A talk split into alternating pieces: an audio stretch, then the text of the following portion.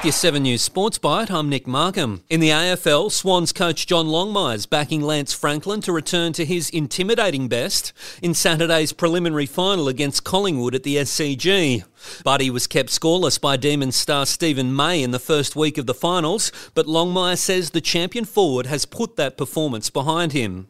And Socceroos midfielder Tom Rogic finally has a new home, signing a one year deal with West Bromwich Albion in English football's second tier championship.